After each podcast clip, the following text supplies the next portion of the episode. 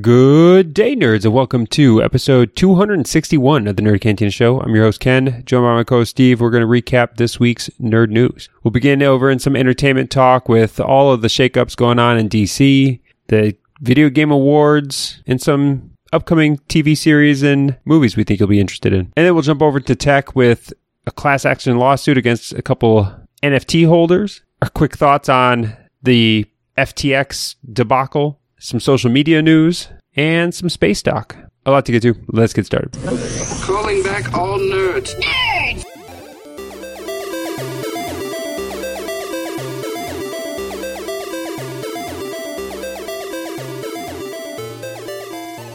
All right, and episode 261. We have taken a couple weeks off due to life. We're going to take a couple more weeks off until the new year. Yeah, steady taking dick punches in real life. Steady taking them. Yep. And then we got some holiday time. We're going to take some time with the families and come back in the new year. But we figure we can do one quick wrap-up show before we get there. Quite a few things have happened. We'll go over some of the bigger things that we think are relevant to nerds out there and interesting to us.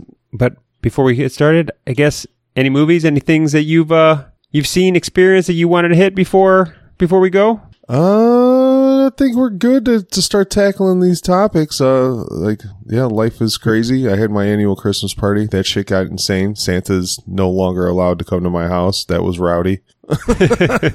Like, literally, Mrs. Claus sent us a text and was like, yeah, don't call us next year. So Santa's not banned. you are banned. You are on the naughty list. All right. So shit went down here for the Christmas party. Yeah, there's more to that story, I'm sure. But yeah, let's get into it. I did see a movie, and I'm going to see a movie tonight. Tonight's Avatar, man. 3 hours, 15 minutes. I'm strapping in. Yeah, I don't know if I'm going to make it. I'm going to be on a plane, and then quite busy this weekend. I want to see it. I want to try to get to it, but I don't think it's happening. So yeah, I'm curious to hear, your thoughts in a couple weeks when we recap kind of your thoughts on Avatar. But yeah, I only put the movie on here because I know you saw Glass Onion. I knew you wanted to take a shot, or I was curious if you're going to take a shot to just further your hate for Ryan. He is the worst. He is the absolute worst. So they released this on Netflix a week later. So I think it's out now? I don't think it's out. I think it's out this weekend. Yeah, it's coming out real soon. So I'll try to keep the spoilers down because it is it's supposed to be a mystery. A mystery? Yeah. Yeah. It's one of those things where, a mystery movie's supposed to be like a fun whodunit, to where at the beginning of the movie, you're kind of like trying to follow along and try to figure out who does what. And this movie is more of a mystery in the sense of a cheaply done daytime soap opera.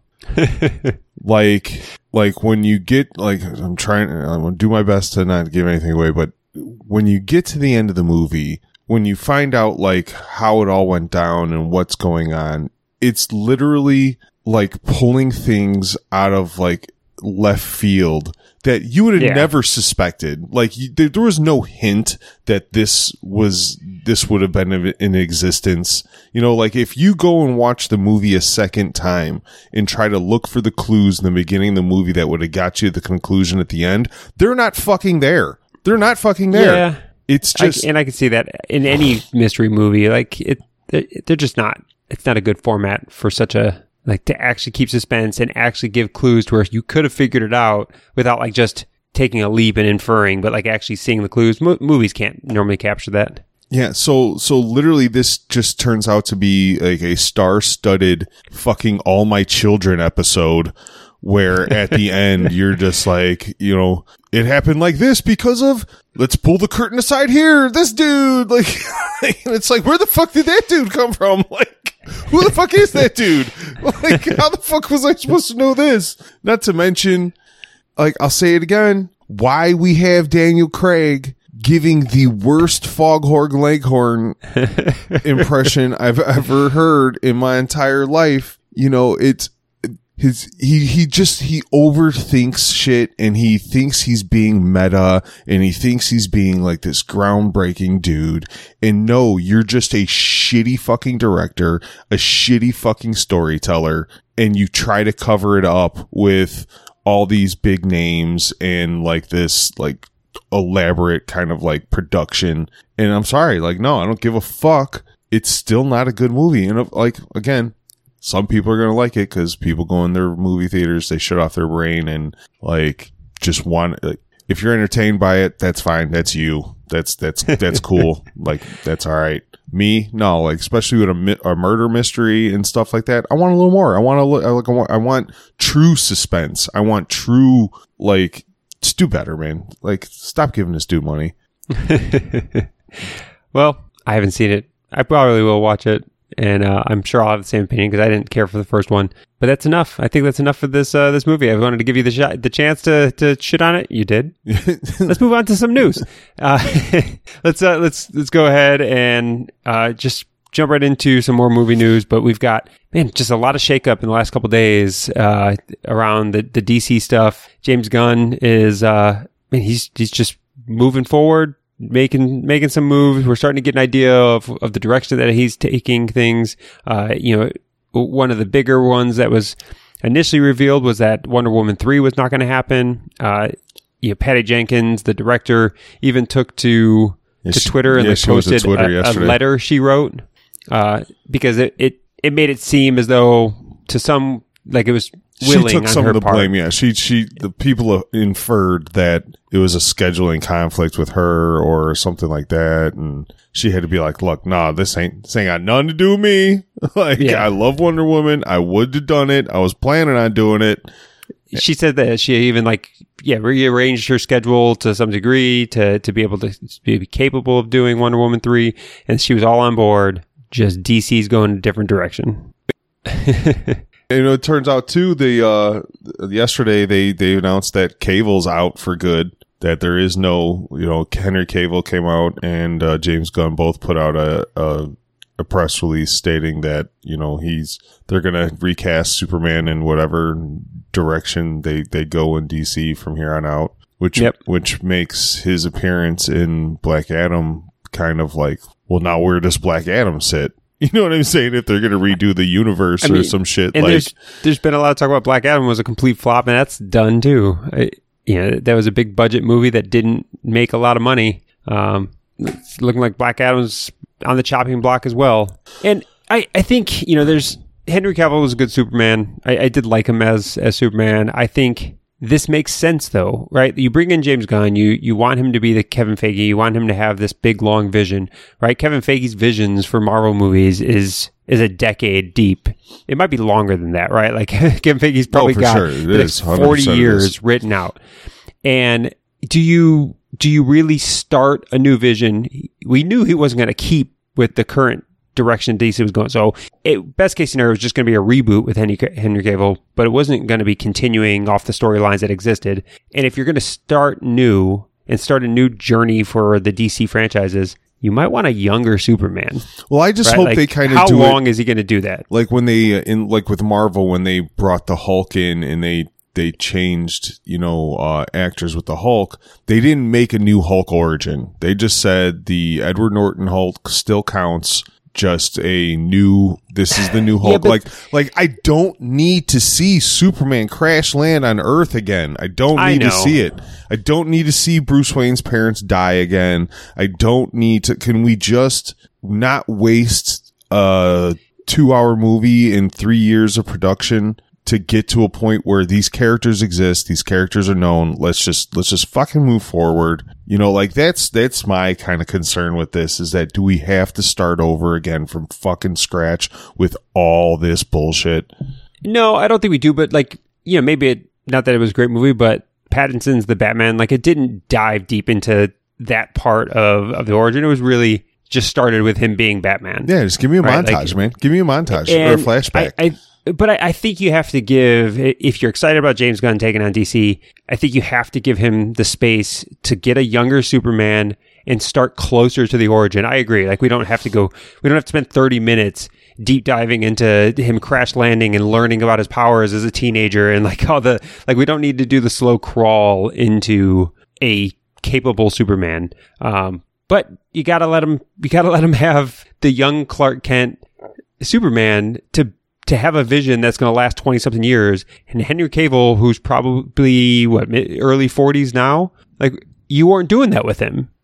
Well, it depends on where you're taking it. If you're taking it from, you know, an established Superman into Kingdom Come Superman, where he's old and gray, then yeah, you can keep a Cavill. You could get 3 movies of him where he's still somewhat youthful. And then in the 4th and 5th movie, he's got some gray, and there are plenty of old man Superman stories to tell as well. You know, like, so like, I see your point. I kind of agree that if we're going to start over a universe, then let's start with some youth, but you could have told 10 to 15 years worth of stories with a Cavill Superman, had it canon with the comics, and told certain stories around Superman's age. You know what I mean? Sure. Like, you could have. And some of that would have been good to see. I mean, my hope is that by the 3rd movie of the trilogy, you know, they're going to do some Infinite Earths kind of shit where there are multiple Supermans. What Marvel's doing with the multiverse, they're going to bring in other, you know, people again. If they do an Infinite Earth, they could always bring Cable back in to play the Kingdom Come Superman, just like they did with Spider-Man. You know, yeah, Tobey Maguire's old as shit, and he just played the old Spider-Man. You know, like. I think he will don the cape again. Let's put it like that. I don't think he's done. I thought James Gunn said that he was considering using Henry Cavill as a different character within DC. Yeah, I'm assuming Kingdom Come Superman. Maybe. All right, but yeah, there's still a lot of shakeup going on. I think it's still unknown the direction of some of the other things, right? Like Aquaman 2 is canned and done, and a lot of money spent on that. That's going to come out. It's probably not going to be tied to anything. The Flash movie, that's coming out. Yeah, that's not tied to anything anymore. That movie really shit the bed. And then from there, everything else is on the chopping block. Like, what's going to happen with the Batman? I don't think that's a guarantee that's going to move forward. Robert Pattinson's Batman. At this point, the only thing that I'm really waiting for is Peacemaker season 2, bro. Like, I'm so down for that. Like, what about Shazam 2? You like the first Shazam? I do like Shazam 2. Well, I mean, that's coming out, but I mean, as far as non-movies in the can, you know what I mean? Because, like, who knows if Shazam counts anymore? Like, all this shit is up for fucking grabs. So whatever they do going forward, out of all that, the one thing I do know is that James Gunn's got a huge hit with Peacemaker. I don't think he's going to scrap that. So let's get Peacemaker season 2 out of this motherfucker. All right. Well, out of the DC news there, let's talk a little bit of video games. Just a quick, minute on the Game Awards came out for 2022 awards, and I don't know. Long story short. Elden Ring and God of War. That's it. They won everything. Yeah. Everything that wasn't like a specific genre fighting game or sports game or whatever else. And I mean, and rightly so. Though I have them both. I didn't beat Elden Ring. That game was too difficult for me. Like, I am too old and do not have the patience or time to really get into the weeds of that game. It was beautiful to play. Like, I did do a nice chunk of it. It was amazing. I beat God of War, not last night, the night before. Got through the storyline, did most of the side quests. I'm like 60, 70% complete. Both games are fucking amazing. They're just phenomenal to play through. You know, I'm more of a God of War guy just because I need a bit of a rail system. You know, I think I have ADHD, so you give me a game where you can pick up every item and go anywhere in the world, and there's no arrow on the map pointing you to where the main storyline is. Like, I'm fucked. I'm totally fucked. Like, I just get so distracted, and next thing you know, I've been wandering around a world for an hour and a half with a bag full of spoons that I don't need and fighting bosses I'm not supposed to fight yet. Like, and it just, I don't have fun and I just put it down, you know? So like God of War is more my speed. It's like, hey, here's the main storyline, but you don't have to go do that. You can go off in the world and do all these other little things first if you want to get nice and strong before you fight that big boss. And it's like, yeah, that's my jam right here. Right here. This is my wheelhouse. Like, and just like graphically, they're both games are amazing. You know, you could at any point in the game just stop walking and look around and just be amazed with the scenery. And you know, the God of War story is, man, I don't know if it's just me, you know, because we lost our dad a long time ago and it's his father-son story and shit like that. But like, man, gut punch a lot of them. You know, to see Kratos, you know, this character that for 5 games prior to the new kind of like Norse mythology, it was just a button smasher, you know. Yeah. Like I think they really built this game for like our generation, because you know, when we're younger 20 years ago when it comes out, we're just smashing buttons, killing mad shit, there's fucking pixelated titties, you're fucking, you know what I mean, you're having a grand old time fucking just playing this like brutal blood and gore and nudity fucking game.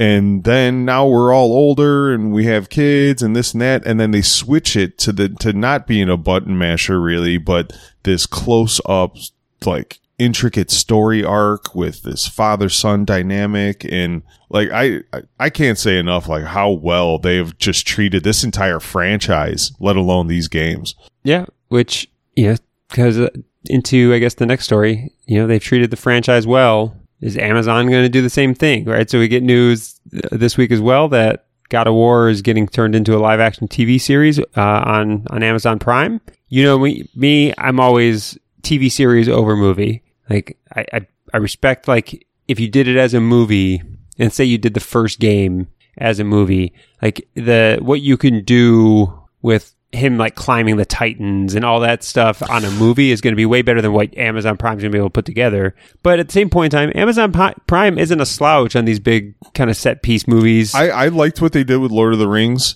I don't understand how they spent that much money. Like after watching it, and now I think about like how it was like this $1 billion production. Like I don't understand where all the money went. Yeah, I feel like there's just some like liberal tax write-offs going on there. You know what I mean? For the company, I feel like they built an entire studio that they're using for other things, and they're calling that, you know, just the cost of that movie for a, you know, whatever reason. Yeah, it seems to be a little crazy what they say they spent, but no, they did a good job with that. Even, you know, the Wheel of Time show. I have to pick that back up. I watched the first episode and it felt a little cheesy, and I had other shit to watch, so I never got back. It does pick up towards in the season and get a little closer to the characters and stuff from the books. It's definitely not a great first season, but it's good. I still enjoyed it, and I'm a big fan of the Wheel of Time series, so I stuck with it. I mean, but it still, like, visually, it still looks really good. It's done well. So I think that they can still do a TV series, live action, with God of War, and still do good graphics, not movie quality, but good special effects and graphics for the creatures and everything else that's going to go into it. I think they can do it just fine. Yeah, I mean, just bring in some good writers. Adapt the story as close as you can to the games, because the story's already, you know, amazing, and just try not to fuck it up. Yeah. Well, to keep just plugging away at all these topics we have, another just interesting. I had to talk about it because this was. Yeah, this is your generation. Interesting. Yeah, this is my generation here. We get a Transformer Rise of the Beast trailer, so we've known it's coming. It's been talked about in rumors. We get a trailer. And I don't like it. I know. I was gonna say, I know. You know, our other brother Sam's gonna be mad. He's gonna be mad. I don't like it one bit. It's not. This isn't the Beast Wars I grew up in. They didn't go to a planet and scan around and was like, oh shit, there's no cars here. Let's mimic these animals. It's like, no, they're on a planet still. They're on this planet with all these cars and trucks, and they've just been hiding as animals. Get the hell out of here. Well, yeah, like that's the thing is, like, before it was, yeah, there's no humans. It was the prehistoric time when they land, so they just became these beasts. You know, but now I'm supposed to believe that these highly intelligent alien robots land on Earth and decide the way they're going to blend in is to be a fucking 40-foot tall gorilla.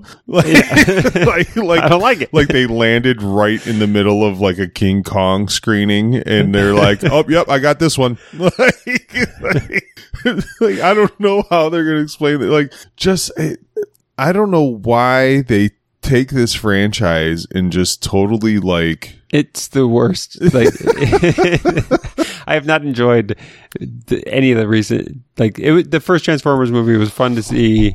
Everything after that is just like it's a significant decline. And this one, I don't know, I there's a good chance I don't even watch it at any point in time. I don't think I watched the last Transformers. I cannot remember. Well, you know, I gotta know. Like I gotta know. Yeah, you're gonna go see it, but you know, I just don't know. Because this is Michael Bay again, right? Like he came back for this one. I think so. Yeah, I don't remember off the top of my head, but yeah, I just don't understand what his fascination with is. Like it's so they just spend all the time like trying to figure out like what weird, interesting ways they can roll in and out of transformations. They don't actually concern themselves with like a coherent story or whatever else. It's way more time is spent on like thinking through how they can do weird transitions in weird settings. Well, this would have been a great way to like reboot it without having to reboot it. You know what I mean? This is just, they could have just did a different time period, different Transformers and told a better story, but now they're going to try to weave it in to the continuation of shit. Like whatever. I don't know. Yeah, I don't know. Not happy, but let's keep moving. We can move out of TV and movies and entertainment. Let's jump into some tech. We got quite a few tech topics. Some of these that I'm afraid might take us a minute to go through. The first one's just an interesting one here. So we've got celebrity, they're calling them promoters, right? But celebrities that purchase Bored Apes, some of them promoting it, right? As far as saying that they have them or whatever else, they're all getting sued in a class action lawsuit. And I guess I did pay attention, right, plenty to NFTs and stuff like that. But there's a lot of celebrities in here that I didn't even pay attention to the fact that they all own Bored Apes. Oh, yeah. Like, it's like a designer bag or something like that. Like, they all had to have it at one point, you know? Yeah. So, you know, you got Madonna, Kevin Hart, Steph Curry, Snoop Dogg, Serena Williams, Post Malone, The Weeknd, Jimmy Fallon, I think Paris Hilton, Justin Bieber. From what I've heard too is because I'm in a like affiliated kind of NFT project where a lot of Bored Ape owners are in it. A big appeal was being able to get into the Discord. You know, so you have a lot of celebrities and a lot of rich people that wanted a Bored Ape and would pay six figures for it just to be allowed into a Discord that has Snoop Dogg, The Weeknd, Madonna, Jimmy Fallon, you know what I mean? Like when are you going to log into Discord and be like in like an LA swanky kind of like digital nightclub? You know what I mean? Like it was your ticket to admission. So I know it wasn't just like an investment or I have a Bored Ape kind of like thing. It was a lot of it was this like celebrity networking opportunity for people to rub elbows with people they might not have access to. Yeah. So in this class action lawsuit, they're just essentially claiming that all of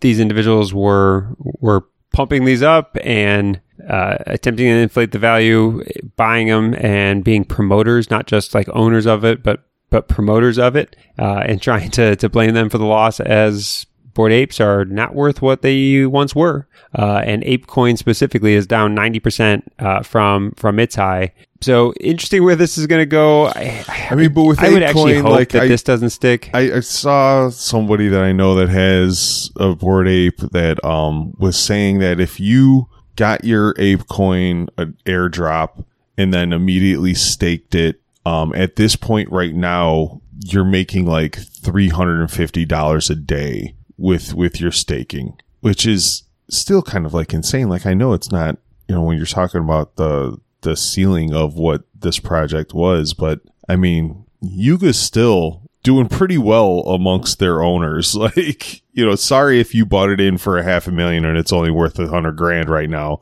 you know, way to be late to the game. But, you know, to be able to sue, like, I don't like, this is a frivolous lawsuit. I'm hoping it doesn't win, not because I care to protect celebrities, but because I don't think it has merit here. So in the end, it's just an interesting lawsuit. I'm sure somewhere along the way, we're going to talk about it, talk about the outcome of it.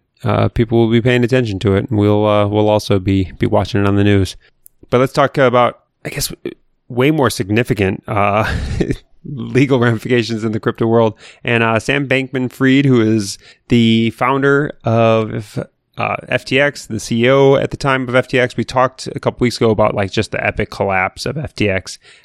And when you dig into this too, there's a lot that has to tie in with that Alameda, because I know like FTX might not have had a lot of popularity with people in the, you know, just in the public sphere due to lack of crypto, but like a lot of people knew what Alameda was, you know, that was more of a banking kind of like establishment. So there's a lot more people. Alameda was a hedge fund. Yeah, there's a lot associated with FTX. Yeah. You know, so they're both tied in this together. Yeah, absolutely. And Sam Bankman-Fried though is now, there's been charges filed against him. They're looking to put him in jail for some good period of time. They're essentially trying to put him on like Bernie Madoff level, that, you know, whereas he wants the world to believe that really this fell and the collapse happened really just due to incompetence. And that's what I'm sure his lawyers are telling him is, hey, just tell everybody you're an idiot and you screwed this up. I'm not a thief. I'm just dumb.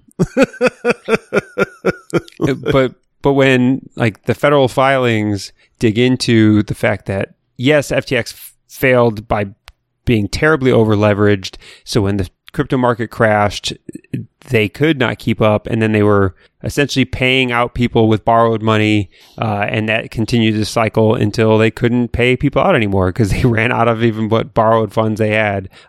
And ultimately, that's all happening while he's selling and withdrawing millions and buying millions of dollars worth of real estate in the Bahamas. He's got tons of properties that him and his parents, who are real estate agents, I think, down there, just buying up massive areas in the Bahamas, spending tons of money, political donations all over the place, being one of the most significant political donors during the period of time. That's one of the charges that they're really going to try to hit them with is illegal campaign donations, which I hope they get them. But then again, like if he's donating on one end, the people who receive those donations also, like, we're going to see some politicians, I think, get brought up on some charges with this too, or at least they should. Yeah, it's very possible that it's going to go in that realm. So yeah, really, really curious to see how this is going to shape out over the next coming, you know, probably year, 2 years. How long is it going to take? This is just a horrible story for crypto in general. You know, all the crypto haters and skeptics, you know, this is just a real big, you know, horrible skid mark on the, you know, DeFi community, and just, it's, you know, yeah, because now everybody's just saying, oh, gee, you know, a magician selling magic internet money steals everybody. Like, gee, who would have thought of that? And it's like, okay, I get it. Like, you're partly right. You know, yeah, you're not wrong. You're not wrong. A lot of people trusted a lot of money with getting great returns and not asking, where are these returns coming from? This what happens, are you doing? This happens in the stock world. It does all the time. You know, so like this isn't a crypto problem. Sure. This is a finance problem. Yeah, and the scale of it and the speed of it can happen in crypto faster because it's an unregulated market. Yeah, and it's highly volatile. I think there are things that is unique to the crypto market that took place here, but the principles behind what happened here is not unique to crypto. But it's still, man, it's just an ugly black eye that the crypto world's gonna live with for a long time. Yeah, if you had money on FTX, I hope you got it out. I really do. I hope you got it out. Yeah, and you know, you're not one of the God knows how many people that lost a lot of money. I mean, if you look, like, I keep laughing anytime someone shares it, but like the amount of celebrities that tied themselves to FTX, like, oh yeah,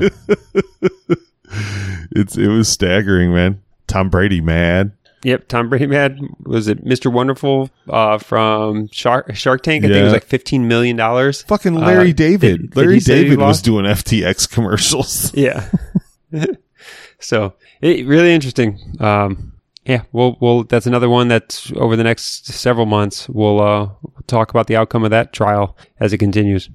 All right. In other crazy news, I was gonna say, you got the lead on this one. Yeah. So without getting into like the real thick of it and getting too political or anything, for those that have lived under a rock for the last 2 weeks, Elon Musk. That's me. Yeah, Elon Musk owns Twitter, and in the name of like transparency of how Twitter operated prior to his owning, he did a massive file dump to multiple news sources, Matt Taibbi being one, Barry Weiss being another. There's a few more. But he basically just kind of gave them open rein to the company Slack channel, emails, files, how, you know, how the banning system works. And it turns out that Twitter was lying to the entire nation for a long time. They have always stated that shadow banning didn't exist. It wasn't a thing. No, it was a thing, and they used it quite often and quite frequently. The way they talked about it in their Slack channel of how they used it and why they used it was just amazing, of how in the company openly they did it, but in the public sphere, to me, this whole thing, whether you think it's a big deal or not, is like a conspiracy theorist's like wet dream. Like, yep, everybody that said they knew that this was happening got called crazy, and you're just like, no, you're just mad that your followers this, or your channel sucks, or this and that. And it turns out, no, like they purposefully were taking people off the feed, hiding their suppressing tweets, certain topics. The Hunter Biden laptop story was one of the most famous ones that everybody was shutting down, and that's kind of like what pushed us to this point of the release. But it wasn't just that; it was, you know, anything that. You don't want to say Twitter as a company, because like Jack Dorsey amazingly didn't know a lot of what was going down inside his own company. This was basically like a large group of activists overtaking middle management of Twitter and doing whatever they wanted with the company. Like it was amazing. And just imagine, you know, Silicon Valley is very left-leaning, so it did lean very heavily towards liberals, but conservatives aren't innocent in this either. They had access to some of the middle management, just not as much access, you know. So for every 5 liberals that were taking down tweets and shadow banning and this and that, there was one conservative in there getting a call from the Trump administration or some conservative to take down or block, you know, whatever tweet that they wanted. Also turns out that the higher ups of the board were having weekly meetings with the FBI, you know, like, so like the whole thing was always like, this isn't a First Amendment issue. Twitter can ban and block whatever they want. They're a private company. I don't think you can rest on that argument once it comes out that they were having weekly fucking meetings with the FBI over what was a real story, what's not a real story. This is fake. This is like, to me, that's a clear violation of the First Amendment. You have a government entity taking down, you know, people's speech and whatnot. This goes so deep, and we're only like halfway in. They're still reviewing paperwork, and the documentary that is going to come out from this, I think, is going to be, you know, really eye-opening on, you know, how if Twitter's doing this, then what the fuck do you think, you know, we already know Facebook does this.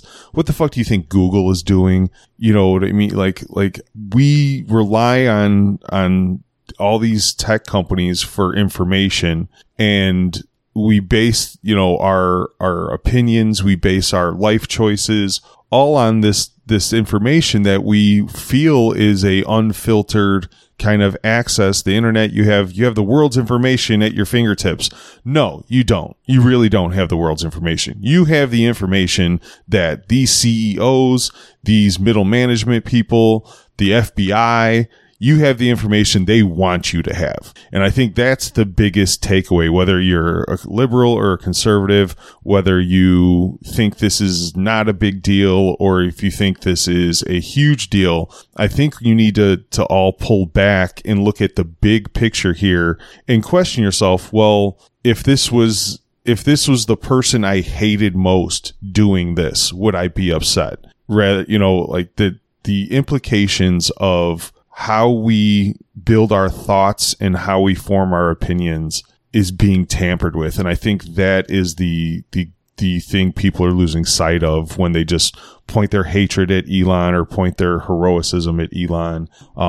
This is, I think, for this generation is huge. You know, I mean, they had a president resign because he was opening filing cabinets for the opposition party. You know what I'm saying? Like, we had a president resign because he went in some filing cabinets in the middle of the night. Like, we also had people break into that office. Yeah, yeah. You know, well, I mean, so we had both administrations not have to break in, you know, just because the people that work there, you know, is an inside job. You could say that the shareholders and CEO had no clue of this, but employees were letting people in through the back door to basically do the same thing, you know. So they didn't have to break a lock to do this, but it was an inside job. Like, it was a clear inside job, you know. So I suggest people do a little bit of deep dive into this. Don't think too much on the specifics of the political aspect of this or the details, but actually take a step back and think of the implications and the scale of how this all goes down. Because whether you like it or not, you have to admit that suppressing stories, suppressing discussion, suppressing opinions does shape how our society moves. You know, society, it's a big ship. It's hard to steer left and right. But when you have people like this kind of taking a hold of the rudder for a long time, it's pretty easy to start moving that ship again. Yeah, I haven't truly sat down long enough to go through all of the Twitter files and stuff like that. But I was Michael Jackson with a bucket of popcorn for this whole fucking thing, man. Yeah. I was in it. There's plenty of parts in this stuff that I look at and I say, well, what would I have wanted Twitter to have done differently? And some of it, I don't know. I'm not a, hey, you censor Twitter and that's a violation of free speech. It's not. Like, we do want some level of transparency and capability. I mean, but when you have the FBI telling them to take certain things down, now you're getting into the weeds of it. So I didn't think FBI told them to take stuff down, but I thought they used the FBI as a fact checker. No, and it was still ultimately Twitter's decision to take stuff down. The FBI didn't tell them to take things down. No, so that is correct. But what they did do was go into Twitter and say, hey, we've had some Russian hacking and you're going to get some information in the next couple weeks, and we're going to say that it's Russian disinformation when the FBI knew it was true. You know what I mean? Twitter should have known it was true. Like, I'll give them the benefit of the doubt that they just listened to the FBI. I was going to say, I'd have to look at what you're talking about specifically. One, it's the Hunter Biden laptop story. They knew it was coming down before who was it that released it? It was the Post, the New York Post. They knew the New York Post was releasing a story, so they went to Twitter, they went to Facebook, and told them flat out that, like, hey, this is going to be, you know, we believe this is hacked information. Don't release it. Blah blah blah. It wasn't hacked. It wasn't stolen. You know what I mean? But that's on the FBI, not on Twitter. No, it's not. I think Twitter Twitter should take that stuff down. But it's a First Amendment violation. Like, no, it's not. And it's not a First Amendment violation. And like I said, I don't know what I would want Twitter to do differently. There are going to be times in the future of social media where Russians, Chinese, like let's say there's if it's facts, aggression it by either one of those countries. If it's facts, I don't care who releases it. If it's facts, it's facts. But in the end, this is why I say I don't blame Twitter. Sure, we can blame the FBI. Yeah, I'm blaming the FBI for that. I'm blaming the FBI for that for sure, 100%. Department of Homeland Security, right? If there's actually like aggressive actions against this country ever in the future, there will be a disinformation campaign by the Russians and the Chinese saying that it's not happening, right? That's saying it's all a lie. You would want the FBI, you would want somebody to notify Twitter and stuff and say like, hey, suppress those things, right? Like when Ukraine was first getting invaded, there were disinformation campaigns from the Russians saying that they weren't invading. And then when they did invade and it was known. Well, yeah, when the missiles hit Poland, instantly everybody rushed to it's Russian missiles. And actually, no, it was Ukrainian missiles and like this and that. We needed to wait. Yeah.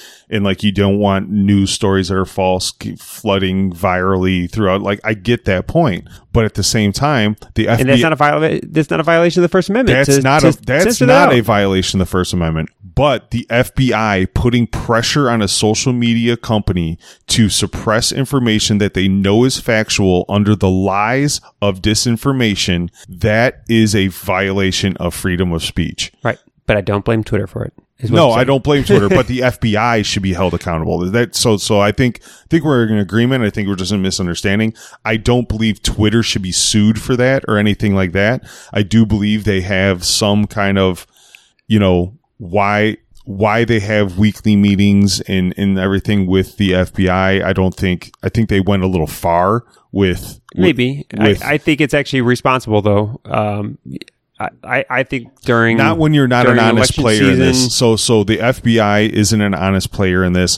The people that were meeting with the FBI weren't honest players in this. So that's where I think you get into a lot of the bullshit. If the people that were overseeing this are trustable, then yes, I do believe that you have a point. But we have proof that both entities had agendas and ulterior motives and used their power to influence, a massive amount of people and in society into a direction that they wanted to see. And that's where it gets really scary, because you have the right opinion in theory, but in execution, I don't know if it could ever be achieved, because people will always have bias. People will always have ulterior motives. It has been proven now multiple times that the FBI and the government just can't be fucking trusted. So in theory, I do agree with you. It'd be nice if we can trust these people, with it. But in the end, I would rather have the Chinese try to push a disinformation campaign, and we just educate our society to a point where we're able to discern that ourselves, rather than having a small group of people be the gatekeepers of information for all of America and the world. I don't know. Like I said, I think it's a tough problem. I don't think it's going to go away. Yes, you can't trust the government, but at the same point in time, you kind of have to trust the government in certain matters. I mean, they're just the only ones who would have the accurate information. They're just focusing right now on the Twitter dumps for the political side of it, with the Trump administration, the Biden administration, the January 6th, the banning of Trump, the shadow bans and how that operates. That's what they've dropped so far. Wait till they do the COVID dump. Just fucking wait till they do the COVID dump and we see how fucking intricate this fucking was. Like, and again, this is one company that has a large size, it's a large company, but in the scale of our social media and information is kind of a smaller piece of the pie, right? When you talk about the power that a company like Google has, and Facebook has more users as well, if this is just what Twitter was doing, that's the tip of the fucking iceberg, man. Yeah. I don't know. Like, we'll see here in, there's going to be more data dumps coming out of Elon, coming out of Twitter and stuff. And, you know, maybe somewhere down the road, they're going to have to legislate this and figure this out. But I like I said, the little that I have read into this and looked into it, I just don't know what I would want Twitter to do differently in a lot of the disregards. I don't actually hold Twitter accountable very much on this. In future instances, I would say Twitter should err on the side of listening to the government again. I mean, they were banning. So I don't know. They were banning scientists. They were banning anybody. Like anytime there was a tweet put up that they didn't like, they were just sending emails. Hey, here's 5 links of tweets that we want you to look at, and then Twitter would just email them back. All right, got it, handled, done. Like there was no oversight, there was no critical thought in this. There was no in those instances. Like you know what I mean? You kind of have to be concerned about this because it may be the party that you agree with doing it now, and you may not think it's a big deal. But everybody who doesn't think it's a big deal now, if it turned out that this was going on in the Trump administration for 4 years, I guarantee their fucking hair would be on fire. Yeah. Well, all right. We beat this topic up plenty. Let's move to a couple other stories here. I'm just going to mention this one real quickly. Not a lot of details on it, but there was a big leak of users from Facebook. We talk about other social media companies in Ireland. They're suing them for $277 million. So good on you, Ireland. Glad you guys have data privacy laws. Get your Facebook check. We got ours. Go get your Facebook check. Glad you guys have data privacy laws over there, and go get them for this. That's all we need to really say about that one. This next one's a little more interesting. TikTok CEO has explained how the U.S. data will be kept out of China, and this is just them still going on their campaign, saying that there's absolutely no way that China could gain access to anything. They have never had access to it. It's already been proven that it's a lie. It's already been proven. That's a complete lie. I don't think it's been proven. I didn't think we had proof that the government had access, but we imply a lot of access. And we think in times of need, China would just obligate this information. I don't understand how we take down an app like Parler, but we let TikTok ride. I don't understand how that's a thing. It is interesting. And right now, the TikTok CEO is saying like they're actually the only non-politicized social media company out there. They're not helping the Chinese. They're not in any way participating in politics. They're the only social media company that doesn't allow political ads. Of any type, regardless of party or affiliation or whatever else, they have a 100% ban against any political ads on their platform. That's not so what we're concerned about. They're trying to stay out of everything. That's not what we're concerned. You don't have to run a political ad to be political in this day and age, right? And meanwhile, today, Senate proposed a bill to ban TikTok off of all government devices, and which to me is still. It's still interesting that needs like a congressional act, and that can't just be something that like is just written in a policy letter. I thought they banned it. Did they just ban it militarily? The DOD banned it. Yeah, the DOD. Now they're trying to ban it across all government. Any government employee anywhere in the country cannot have TikTok on a government device. Because I want to say I've seen something recently where. In your terms of service, not only do you give it permission to scrape all your data, but you know how like phones talk to each other when they're in the same room for advertising purposes and stuff. You're also giving it permission to scrape the data off the phone you're standing next to. Like, I don't know if that's true. Man, they break down the code. There's a lot like, go ahead, look that shit up. Maybe in the code, in the terms of service, I don't think that's true. Like that would get eaten alive. By lawyers. Code, terms of service, what's the fucking matter? Is it doing it or not? That's all I give a shit about. Yeah. All right. I'm just saying, I think you're giving false information here. Okay, FBI. Take down my tweet, dickhead. Go ahead. Yeah. So if you believe the TikTok CEO, then your data's safe. If you believe everybody in the intelligence community and governmental we did a lot of joking on this show about Nerd Cantina tinfoil hats and stuff like that, and it's turning out that those tinfoil hats were pretty in style. Like, yeah, some of them were. It's coming some out of them now. Fit real well. Some of them, like, some of them were very well designed tinfoil fucking hats that need to be fucking worn. That's all I'm trying to say is we've done a lot of stories where like this sounds really conspiracy theory-ish, and man, it's been 3 years since we started this show. Turns out right now, hey man, maybe we shouldn't have been joking too much about that. The shit's fucking getting crazy. All right. Let's talk just a couple little science, technology, space stuff as we close out this new year here, or this old year. Get ready for the new year. First one is this week we achieved a net positive nuclear fusion reaction here in the United States. It's a scientific breakthrough to some degree. Don't think that we're anywhere close to having nuclear fusion like power reactors. That's but it is a huge step. Many decades away. Yeah, it's still a huge step. And I mean, but yeah, it's definitely proves that nuclear fusion can be gained. It can be created and actually have a net positive reaction, produce more electricity than it took, which on the surface sounds pretty awesome. Now they just have to figure out a way to do it and sustain that energy production, which is a completely different problem. Well, for me, the big hump to get over is just nuclear anything, right? Like we have fission, and we're still not building more nuclear power plants in the day and age of energy crises.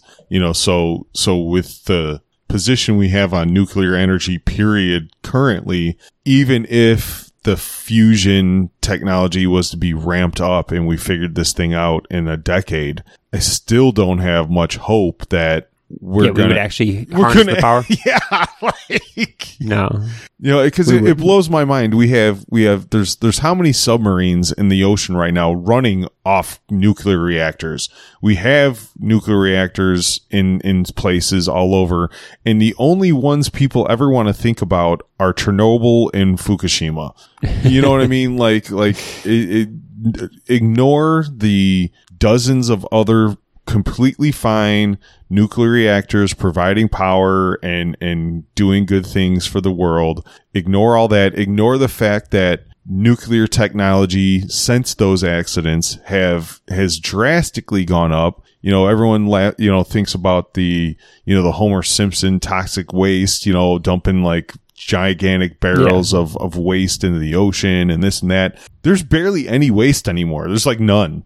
You know what I mean? Like it's like, you know, if it was a barrel before, it's a shot glass now. You know, so it doesn't give me much faith that even as we figure out this technology, that it'll ever be publicly used. Yeah, we're gonna have faster subs.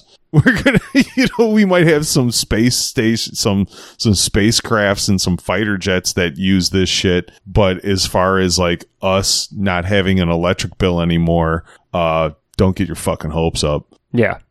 Well, hey man, science. But let's talk about some future uses of nuclear fusion. Maybe out in space. Maybe that's where we'll actually feel comfortable using nuclear fusion somewhere in the many decades away. Let's incinerate the moon. And we got a little bit of space news here, and really, I think the last time we recorded was the initial launch of Artemis 1 had happened like that day or the day prior. Yep. Destroyed the platform that it launched from. The rocket was incredibly impressive and powerful. Artemis 1 completed its journey, did its loops around the moon, returned. The orbiter, the space shuttle itself, still intact. And ultimately, like Artemis 1 was, hooray, a triumph. We repeated stuff that we did in the 1970s. I mean, honestly, I find it's hard to be so excited about it, because it is like literally like that's the accomplishment. That's the accomplishment, is that, hey, with modern technology, we just proved that we could do something that we did in 1972. It's like watching your 30-year-old kid do a somersault. It's like you're not. You know, 30 years ago, it was pretty cool. Like, hey, look at what you could do. And then, 30 years later, it's like, hey, dad, look what I could do. And it's like, oh, Jesus, we're still here. We're still here. You know, like, you ain't even got up to cartwheel yet, motherfucker. Like, what are we doing here? And I don't know if that analogy fits, because it's almost like the cartwheel or the somersault being done by the kids today. They're all juiced up on roids and significantly more capable than what we were back 30 years ago, right? Like, there's a difference too in like pure capability.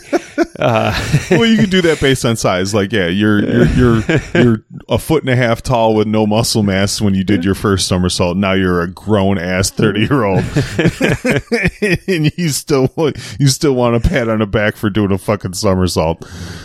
So yeah, it's pretty wild that how hard we're celebrating this. And you know, the next crewed mission for this is not due until 2025, and the NASA auditors have like laughed at 2025, saying not a chance, like we're not making it.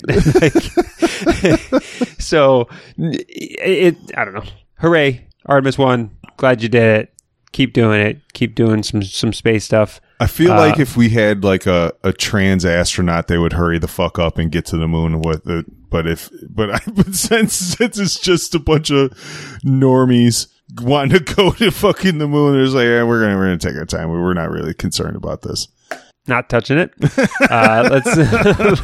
Let's talk about our last thing. While the U.S. is trying to repeat the same stuff we did before, we got a private company in Japan that launched the iSpace lander. It's the first commercial company to launch a moon lander from anywhere. This one coming out of Japan, and successfully put a moon lander. So, you know, governments have done it. US, Russia, China, other places have put moon landers out there. No commercial company has attempted it, or maybe somebody's attempted it. I actually didn't dig that deep, but at least nobody's accomplished it until this point. And it's cool. I also don't know how I feel about it, right? Like, let's say every commercial company who's just got a wild hair and wants a moon lander up there for the novelty sake of it. Like, how many things are we going to let commercial companies just sling at the moon? I don't know if that's a good idea. Yeah, you know, like, I definitely don't think that moon landings and space travel should ever get to the cruise ship level of fucking, like... Like, you know, like I'm sure there was a time where, you know, cruises were a thing of luxury and blah, blah, blah. And now it's like, I don't know if you could pay me to get on one of those boats, bro. Like, honest to God. Yeah. All right. While you're talking about cruise ship level, there's a show on HBO. Yeah. Avenue 5. Have you watched it? Yeah, I watched the first season. I haven't watched the second season yet. But yeah, like that's where I feel like this eventually goes. You know, into a shit show of a fucking space station and travel. Like there's still some prestige in outer space left, and we're just gonna take that all away. Yeah. Well, either way, that's it. That's a year in news. That's a 2022 end of year wrap up, I guess, for us here. Yeah, we'll see you in 23. Another wild year. Let's see if 23. I got no faith. Yeah, just. I got no faith. This is going to be a shit show. You know, like we have an election cycle that just ended, so that means we're going to have another big election cycle coming up. We're starting a new one. I know, it means we're starting a new one, and this is the big one. It's going to get fucking crazy. You know, with all this, man. It's this 2023. I got no hopes for. Can't be as bad as 2020 though. No, I think 2020 it is set such a spectacular low bar, right? Like, it's all downhill for the rest of the decade. Really, it's got to be. Every generation needs a good like shitty low bar year. 2020's got that for a lot of generations now. So yeah, in the end, nerds, we'll see you in 2023. Keep hanging out over at the Nerd Cantina Facebook group, conversations, memes, things, hang out over there, and then join us again in the new year. With that said, we'll see you in 2023. All right. Talk to you later, nerds.